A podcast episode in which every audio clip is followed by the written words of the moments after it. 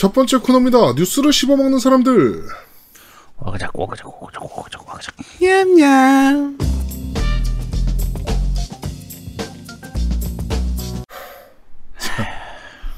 한 주간 있었던 다양한 게임계 소식을 전달해드리는 뉴스를 씹어먹는 사람들 코너입니다. 자, 첫 번째 소식입니다. 6월, 7월에 개최되는 게임쇼 일정을 정리해드리겠습니다. 음, 일단 6월 12일부터 25일까지 IGN Summer of Gaming이라는 행사가 진행될 예정입니다. 주기적으로 어, 게임이 공개가 된다라고 하네요. 될지 안 될지 모르지 않으려나 뭐 하겠죠, 이 정도는. 네. 자, 하도 연기되는 게 많아가지고 지금 뭐 그렇긴 하죠. 네. 자 그리고 PS5 게임 쇼가 어 일단 연기가 됐습니다. 루머가 뭐 있습니다만 아직은 연기가 되어 있는 상태입니다. 네. 자 그리고 어 PC Gaming Show 이제 Future Gaming Show라 그래가지고 두 개가 6월 13일에 개최될 예정입니다.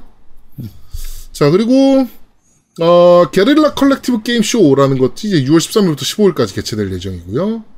어, 뭐, 여러 가지, 어, 게임들에 대한 정보가 공개된다라는 루머가 좀 있, 는 쇼입니다. 네. 자, 그 뒤에, 그 다음은 역시나 Steam Game Festival. 네, Summer Edition이 진행될 예정이고요. 6월 16일부터 22일까지. 네. 자, 그 다음에 국내 이제 게임쇼입니다. BIGS 2020 방구석 인디게임쇼가 6월 16일부터 7월 7일까지 개최될 예정이고요. EA Live가 6월 18일 날 개최될 예정입니다. 그다음에 New Game Expo가 6월 23일 날 개, 어, 개최될 예정이고요.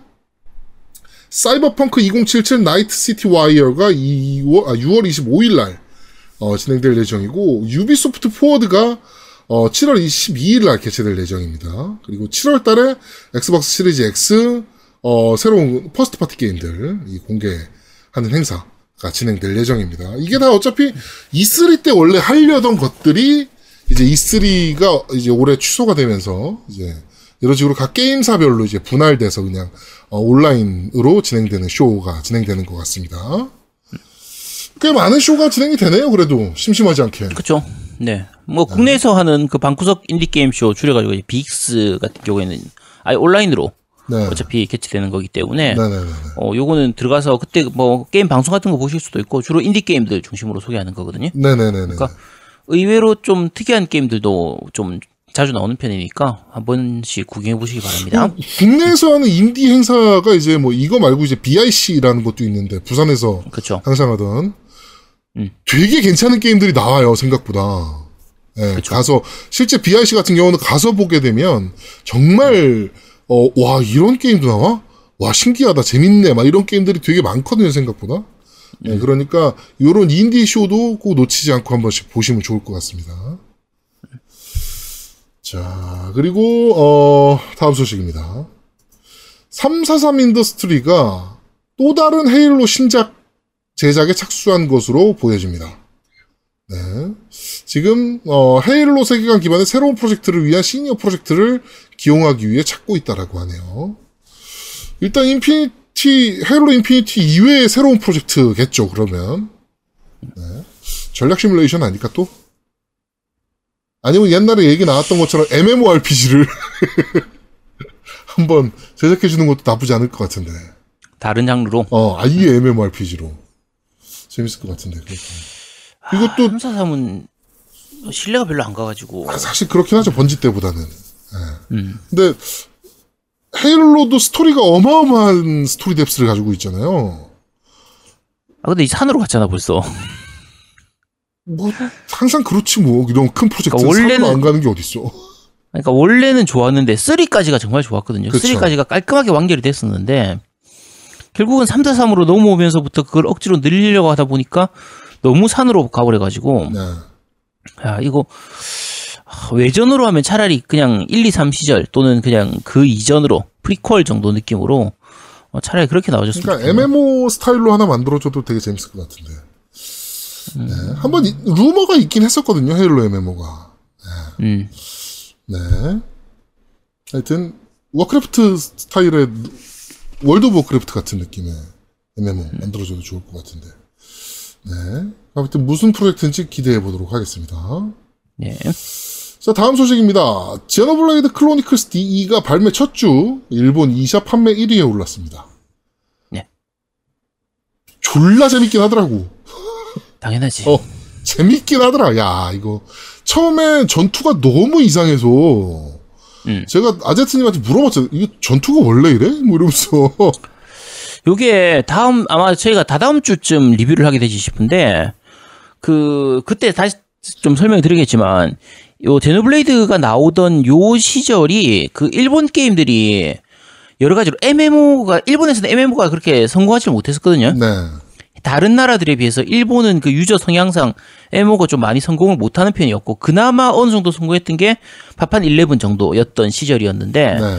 그래서 파판 그러니까 그 MMO 같은 느낌으로 만든 오프라인 게임들이 되게 많았었어요. 음, 음, 그게 이제 대표적인 게 다텍 같은 게임이라든지 음. 요것도 마찬가지고 판타지 스타 같은 경우에도 판타지 스타 온라인이 있지만 그 판타지 스타 온라인을 다시 오프라인으로 해서 마치 MMO를 하는 느낌처럼 만들어져 있는 그런 게임들이 좀 있었거든요. 네, 네, 네. 그래서 그 그런 게임들 중에서 제일 성공한 게 이 제노블레이드라서 네.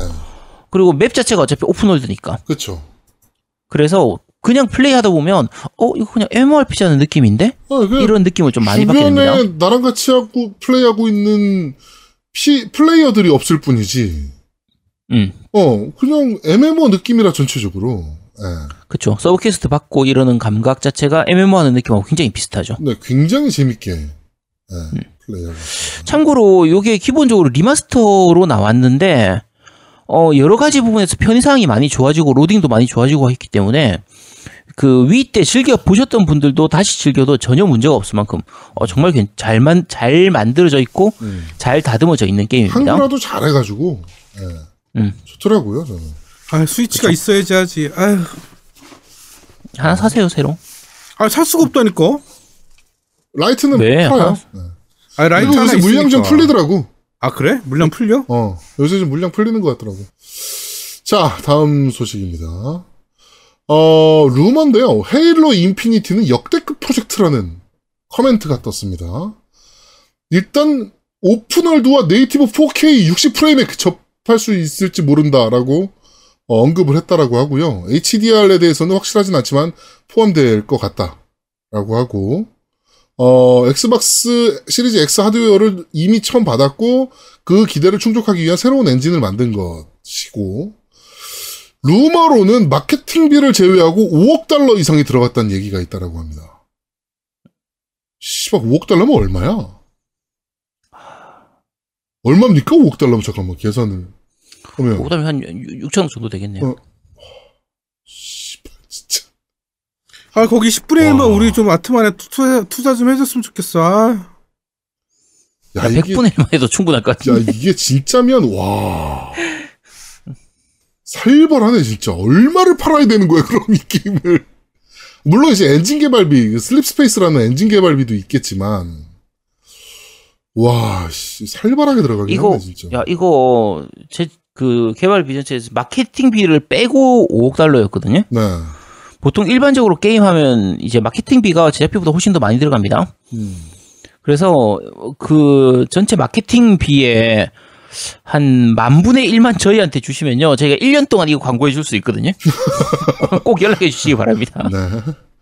어, 진짜 살벌하게 쓰긴 했네, 제작비로. 이게 진짜라면. 네, 하여튼 기대, 저는 이제 엄청나게 기대하는 타이틀이라, 헤일로 인피니티. 네. 자, 다음 소식입니다. AMD가, 어, PS5 프로, 프로세서를 다음 주부터 출하한다라고 밝혔습니다. 네, 프로세서를 제작해서 이제 하위 제조업체에 배송할 예정이다라고 하네요. 어, 뭐, 정상적으로 제작이 들어가긴 하나 봅니다. PS5도. 네, 지금 AMD 쪽에서 CPU를 CPU 그러니까 APU죠. APU를 제작을 한, 해서 이제 뭐 하위 업체로 보내는 거 보면 어 정상적인 프로세스대로 연말에 발매하기 위한 프로세스를 밟고 있는 것으로 보이긴 합니다. 올해 발매를 하려고 한다고 하면 당연히 지금 네. 들어가야죠. 그렇죠, 그렇죠. 네. 좀 음, 아 빨리 지금 외관이나 지금 공개해줬으면 좋겠네요, 진짜. 게임 게임이야 물론 좋겠지 당연히. 이게 어떻게 생겼고 지금- 음. 발열하고 소음 잡았냐고 비행기 뜨냐고 이번에도. 야, 그거는 나와봐야지. 그거는 사진 보고 모르지. 아, 그걸 어떻게 알아?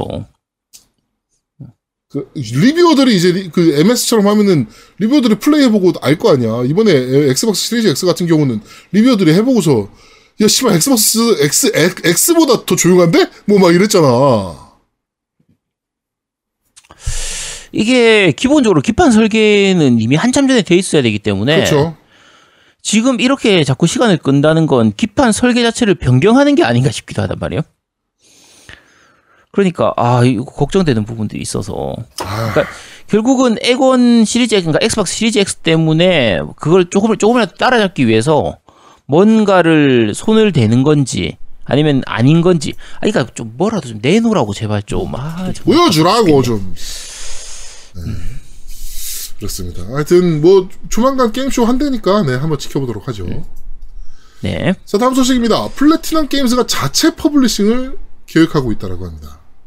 네, 뭐 다른 유통사들과 협업을 중단하는 것을 의미하진 않는다라고 하고요. 그 외의 게임들도 이제 자체적으로 그냥 플래티넘 게임즈 타이틀을 달고 이제 출시를 하는 거죠. 네, 뭐 닌텐도나 뭐 세가 이런 데 게임 주는 게 아니고. 음. 잘하겠죠. 잘해왔던 회사니까 플래티넘 게임즈는.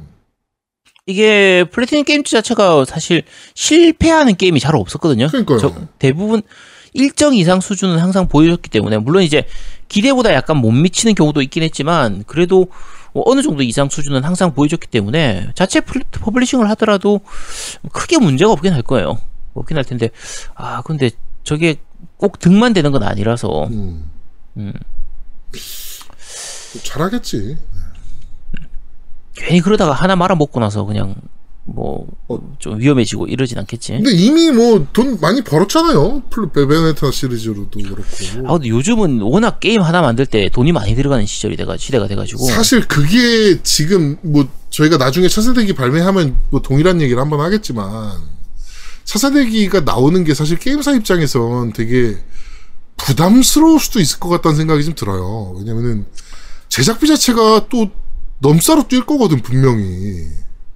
그러니까 이 얘기를 사실은 플스 2 때부터 했습니다. 플스 2 때부터. 네. 그러니까 플스 1에 비해서 플스 2로 가면서 제작비가 몇 배 더 들게 되고 다시 플스 3로 가면서 또 몇 배 더 필요하게 되고 좀 그런 부분들이 있어서 음.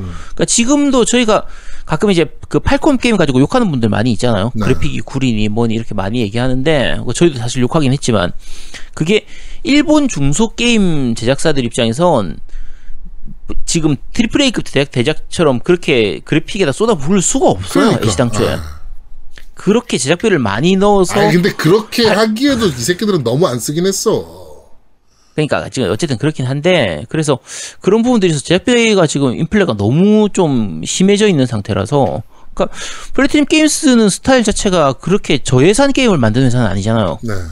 어느 정도 이상의 규모는 되는 그렇죠. 게임을 네, 만들기 네, 때문에 그래서 자체 publishing을 하는 것 자체를 제가 반대하진 않는데 그리고 또 자체 publishing 한다고 해서 이제 아까 밑에 얘기한 것처럼 다른 유통사하고를 소- 관계를 끊는 건 아니니까 네. 그러니까 좀 대규모 작품은 publishing을 좀 받아서 하고 그 다음에 이제 좀 약간 모험적으로 할 수 있는 그런 스타일의 게임들은 자체 publishing하고 요렇게 좀 약간 두 가지 구도로 가지 않을까 싶은데 그 정도면 괜찮아 보이고요. 네. 어쨌든 좀 너무 모험은 안 했으면 좋겠네요. 자, 다음 소식입니다. 어, 루머인데요, 이번에도 역시. 엑스박스의 신기종 중에 로카트라고 저희가 몇 번 언급해드린 적이 있는데, 실존이 확인됐다라는 루머입니다.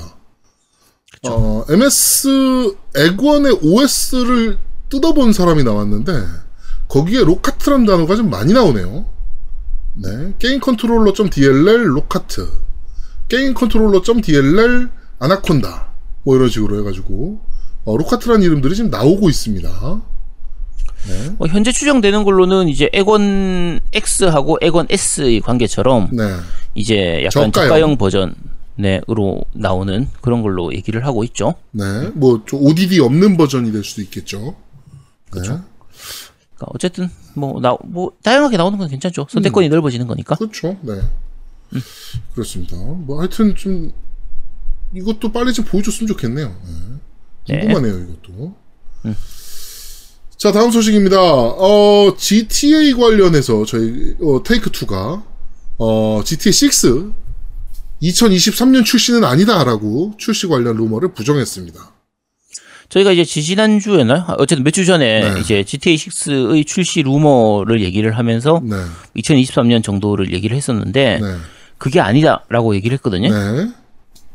야 그게 더 짧다는 얘기야, 더 빠르다는 얘기야, 그러니까. 더 얘기야. 씨, 뭐야 이씨. 저그 얘기를 안 했어. 그러니까 아니면 뭔지를 얘기를 해줘. 그게 그게 아니면 그러니까 맞는 게 뭔데 정답이 뭔지를 네가 얘기를 해야 될 거 아니야. 씨. 그러니까 뭐 2023년이 아니고 2024년이다? 뭐 이럴 수도 있는 거고.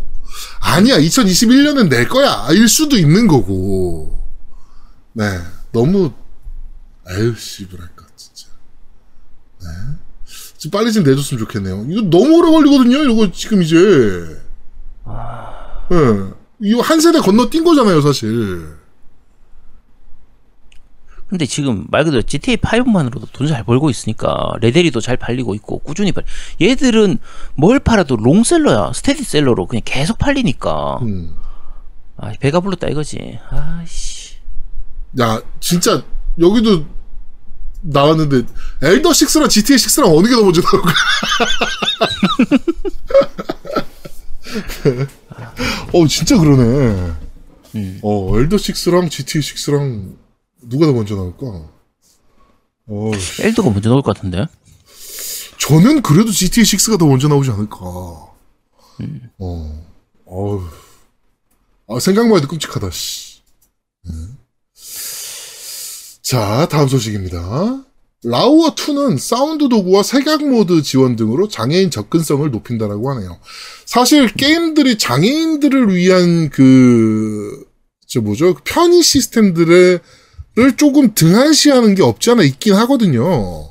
그렇죠. 예, 장애인들도 분명히 게임을 할 권리가 있고 플레이 할 수 있는데 어 그런 것들에 대해서 보조를 안 해주는 경우가 많은데 이번 라스트 오브 어스 파트 2 같은 경우는 어 옵션을 통해서 어좀 조정을 할 수 있다라고 합니다. 장애인들도 게임을 편하게 즐길 수 있게.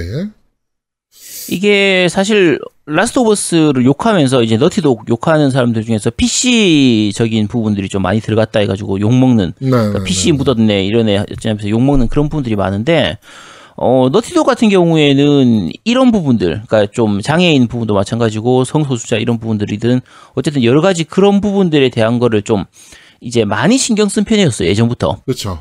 그러니까 언차티드 4에서도 그때 장애인 무슨 모드가 하나 있었어요. 그 설정에서 색약 모드였나 이런 것도 들어가 있었던 것 같고 어쨌든 여러 가지로 그런 부분들을 신경 쓰는 모드들이 들을 좀 집어넣는 편이었거든요. 네.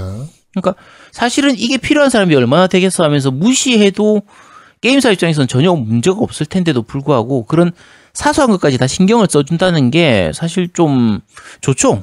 그 좋은 거잖아요, 사실. 그렇죠. 그래서 음, 저 개인적으로는 뭐 너티독의 을 욕하면서 뭐 라오 2 마찬가지로 욕하면서 루리에 보면 그 PC 때문에 욕한 사람이 굉장히 많거든요. 음.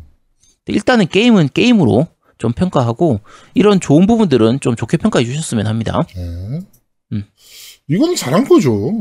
네. 그렇죠? 장애인들도 게임할 수 있는 권리가 충분히 있는데 너무 음. 그동안 신경을 안 썼던 게 문제지 사실 이 부분에 대해서. 음. 네. 자 다음 소식입니다. 게임기어 미크로가 현재 모든 판매점에서 품절입니다. 씨부랄 것. 아우. 오빠, 씨.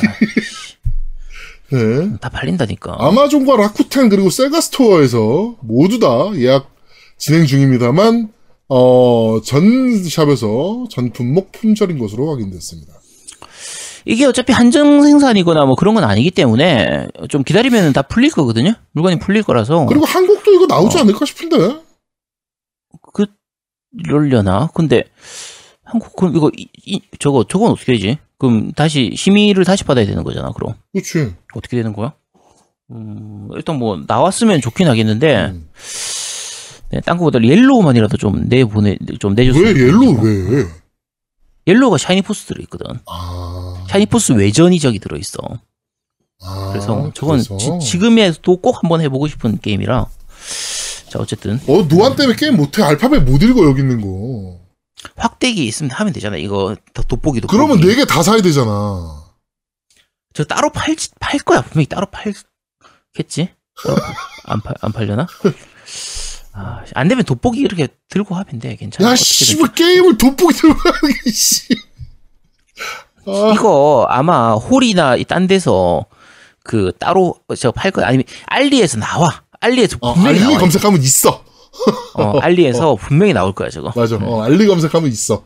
제가 얼마 전에 그 아이코스 이렇게 청, 전동으로 청소해 주는 그 네. 기구가 이제 우- 우리나라에서 판들더라고요. 음. 3만 얼마인가 뭐 이래요. 그래가지고 알리에 왠지 있을 것 같은 느낌이 들어서 검색을 해봤더니 만 원에 야, 싸다. 어, 팔더라고. 아, 뭐 사진 않았는데, 어, 그, 하여튼, 알리에는 이거 있을까 싶어서 검색해 보면 있습니다. 그렇죠. 그렇습니다. 자, 어, 이번 주 뉴스를 씹어먹는 사람들은 여기까지 진행하도록 하겠습니다. 자, 두 번째 코너입니다. 너 이거 들어봤어?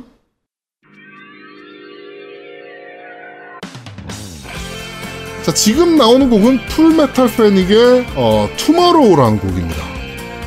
네, 1기의 오프닝 곡이죠. 네. 제가 이 사실은 게임 OST를 좀 찾으려고 이번 이번 거 아무리 찾아도 안 나오더라고.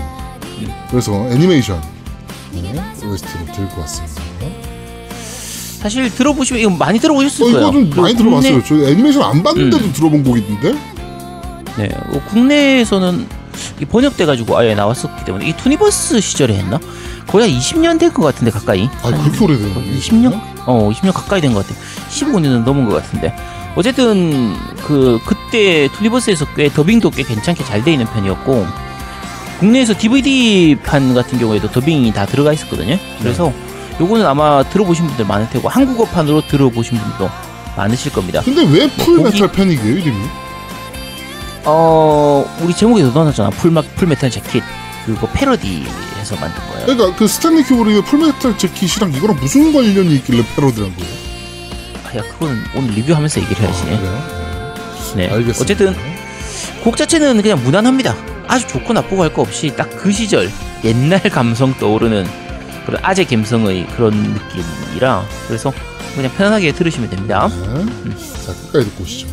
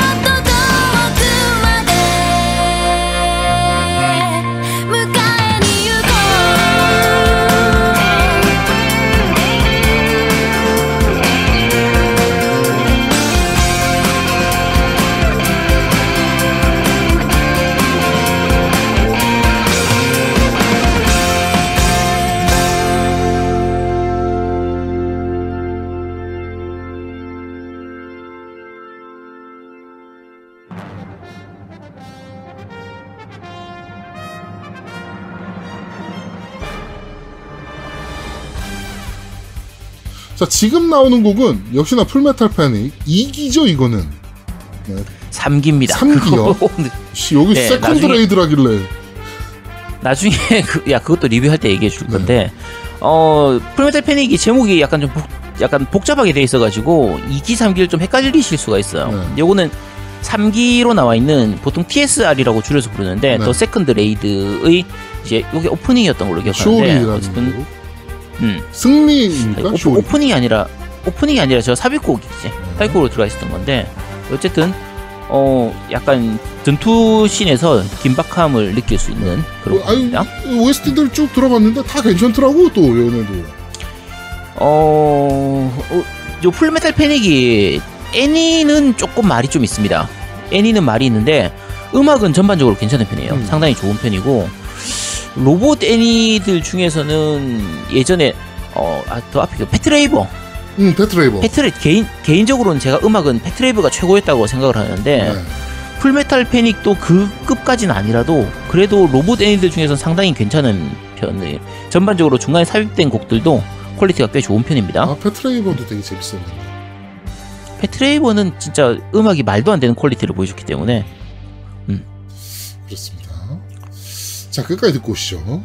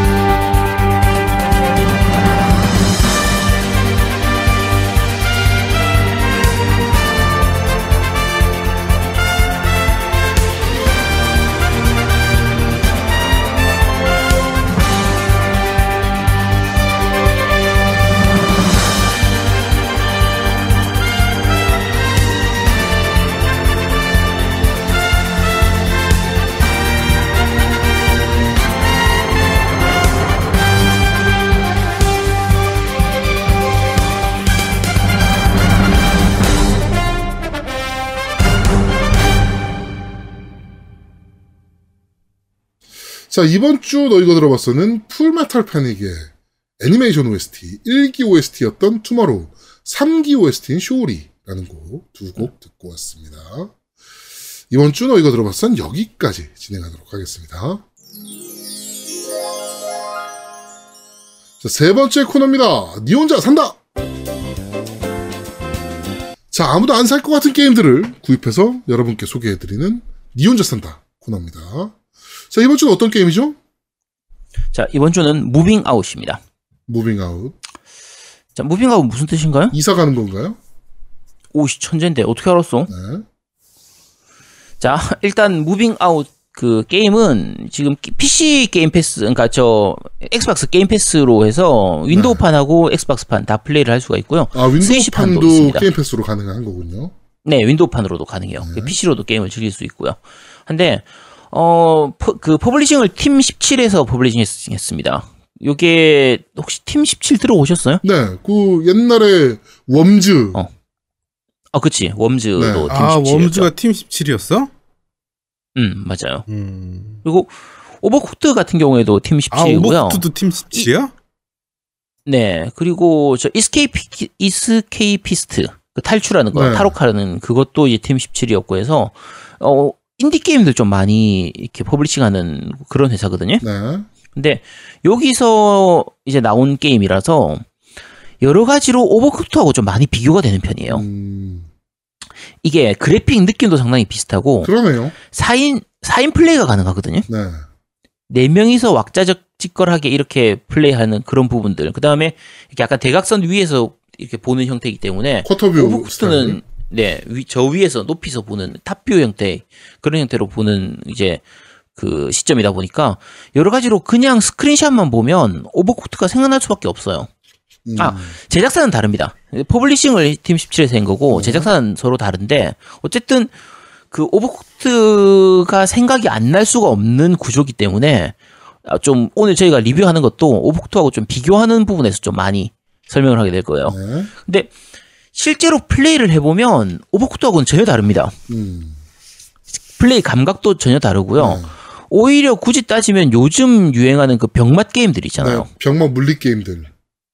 네, 그러니까 그 지난주에나 제가 소개했던 아, 제목 맨날 헷갈려. 토탈리 릴리버블 Delivery Service 네. 그거 있잖아요. 네, 네, 네. 그 택배 배달하는 네, 게임.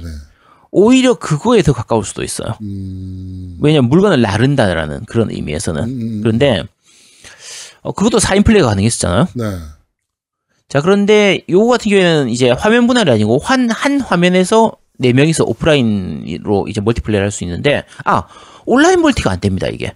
아 이게 온라인 조금- 멀티가 돼야지.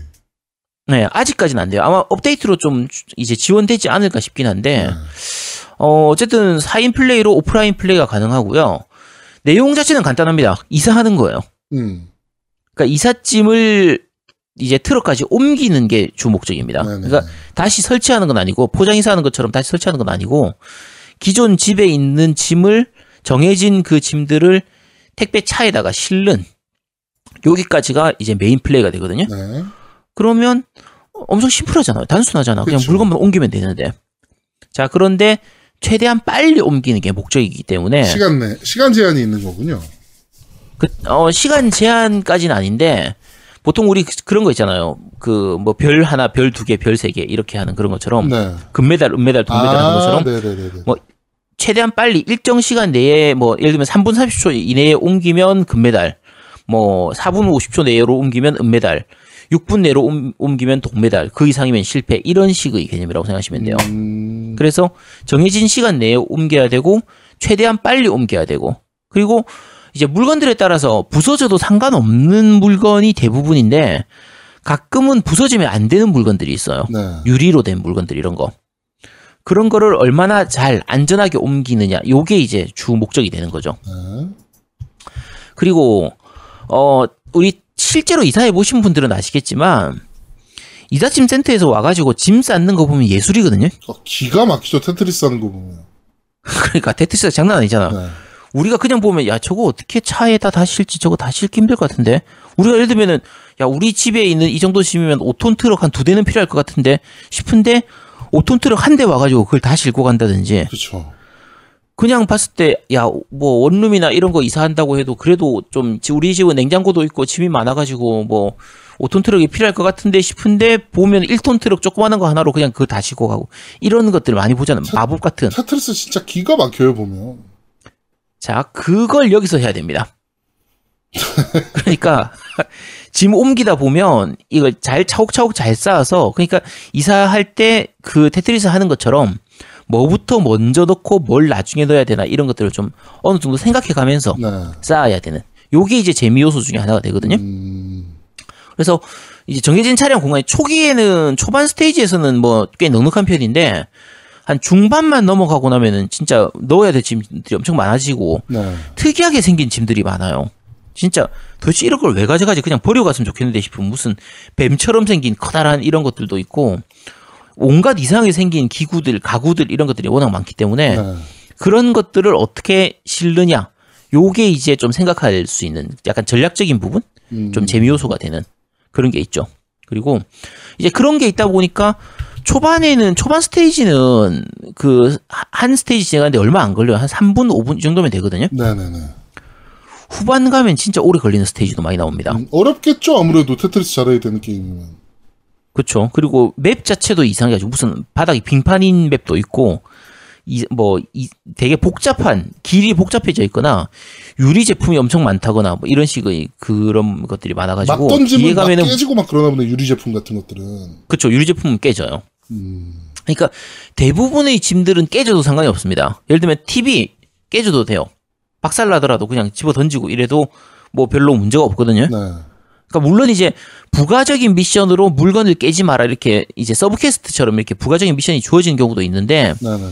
일단 main quest 상에서는 대부분의 물건은 깨져도 상관이 없습니다. 근데 그게 대사로도 나오거든요. 근데 이제 유리 제품들은 깨지면 안 돼요. 음. 유리 제품은 깨지면 다시 옮겨야 됩니다. 그래서 어쨌든 그런 것들을 좀 신경 써서 옮기는 게 이제 재미 요소가 되는 그런 거라고 보시면 되고요. 어, 기본적으로는 이제 결국은 빨리 옮기고 하는 그런 건데 자, 이제부터 문제점을 좀 말씀드릴게요. 네. 일단 첫 번째로는 혼자서 플레이하면요. 난이도가 굉장히 높아집니다. 그래 보여요 지금 보니까. 그러니까 이게 이게 이상한 점인데 우리가 이사할 때 당연한 얘기지만 냉장고 옮길 때 혼자서 옮길 수 있어요? 못 옮기죠. 아 자, 수- 택, 이삿짐 아저씨들을 옮깁니다. 요 이제 요령껏 옮기긴 네. 하죠. 이렇게 딱 등으로 딱 잘 받치고. 기가 막히게 받쳐서 옮기긴 합니다.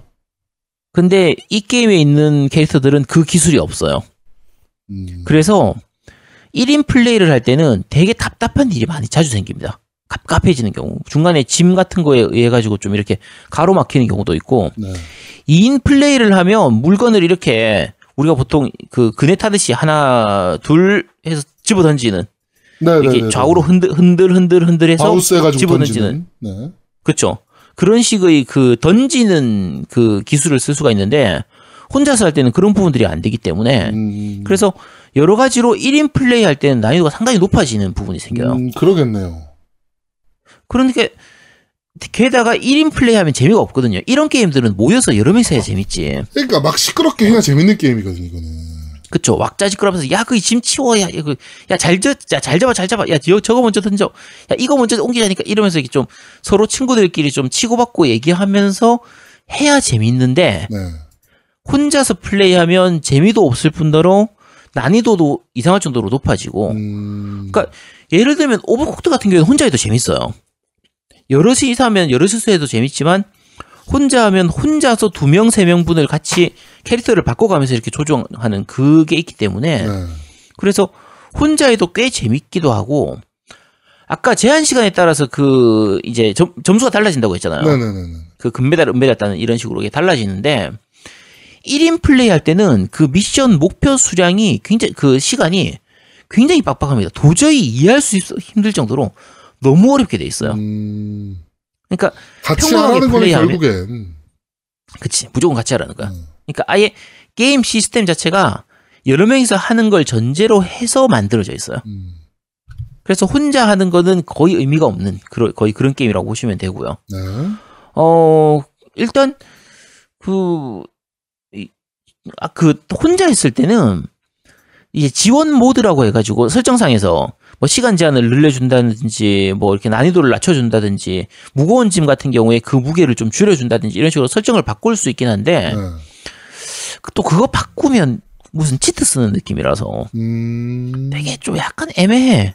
뭔가 아, 게임을 정상적으로 플레이를 하려고 하면 이제 너무 힘들고 아까 말 방금 말씀드린 것처럼 지원 모드로 해가지고 이것저것 다 켜고 하면 왠지 반칙 쓰는 느낌이고 그래서 네. 아, 뭐 이러 이러기도 저렇고 좀 약간 애매한 여러 가지로 애매한 일이 많이 생기기 때문에 어 혼자 플레이하실 분들은 구입을 안 하시는 걸 권해드리고요. 네. 어, 아까 말씀드린 것처럼 어차피 게임 패스로 무료로 할 수 있기 때문에 그냥 게임 패스로 한 번쯤 어떤 게임인지 맛만 보시도록 하시고 여러 명이서 하면은 꽤 나름대로는 재밌게 즐길 수 있습니다. 이런 건 진짜 근데- 파티 게임이라 모여서 해야 되는 게임이라. 어, 그쵸. 자, 그런데 이제 문제점을 말씀드리면 네. 생각보다 재미가 없어요. 뭐야? 그 같이 그러니까- 하, 하는 게 그러니까 같이 해야 재밌는 게임이 아니란 얘기네 그냥 그냥 재미가 없는 거네. 아니 아니 가, 아니 같이 하면 재밌어요. 같이 하면 재밌는데 자 제가 비교해서 말씀드릴게요. 우리 애들하고 플레이를 할 때 마인크래프트 던전스 같은 경우에는요 제발 좀 그만두자 그만두자 할 때까지 애들이 계속해요. 예. 이제 그만해라. 거의 밤 막 이럴 때까지. 어, 거의 밤새서 할 기세로 하고 그때 토요일에 플레이할 때는 저희가 방송 켜놓고 했었는데 5시간 동안을 출창하는데 내가 이제 그만 좀 하자 해가지고 겨우 끊고 방송 끊고 나서 또 더 했어요. 음. 그러니까 그 정말 재밌다는 얘기죠. Overcooked 같은 경우에도 애들이 진짜 한참 했었거든요. 네. Overcooked 1도 그렇고 2도 그렇고 Overcooked 1, 2를 다 한 시간 더하면 애들하고 같이 한 시간이 한 2, 30시간 이상은 됩니다. 음. 그 굉장히 오래 했었거든요. 자, 이번 이 Moving Out 같은 경우에는 애들이 처음 한 시간은 재밌어 했어요. 한 30분에서 1시간 정도는 정말 재밌게 즐겼는데 딱 1시간 넘어가 나니까 애들이 안 하려고 해요. 음. 나중에 그 뒤에도 하자 하니까 좀 이제 안 하는데 자, 그 이유가 뭐냐면 너무 단조로워요. 그러니까 오버쿠트 같은 경우에는 이제 요리를 하는 게임이기 때문에 요리의 종류가 바뀌면서 좀 다양한 상황이 생기거든요. 그렇죠.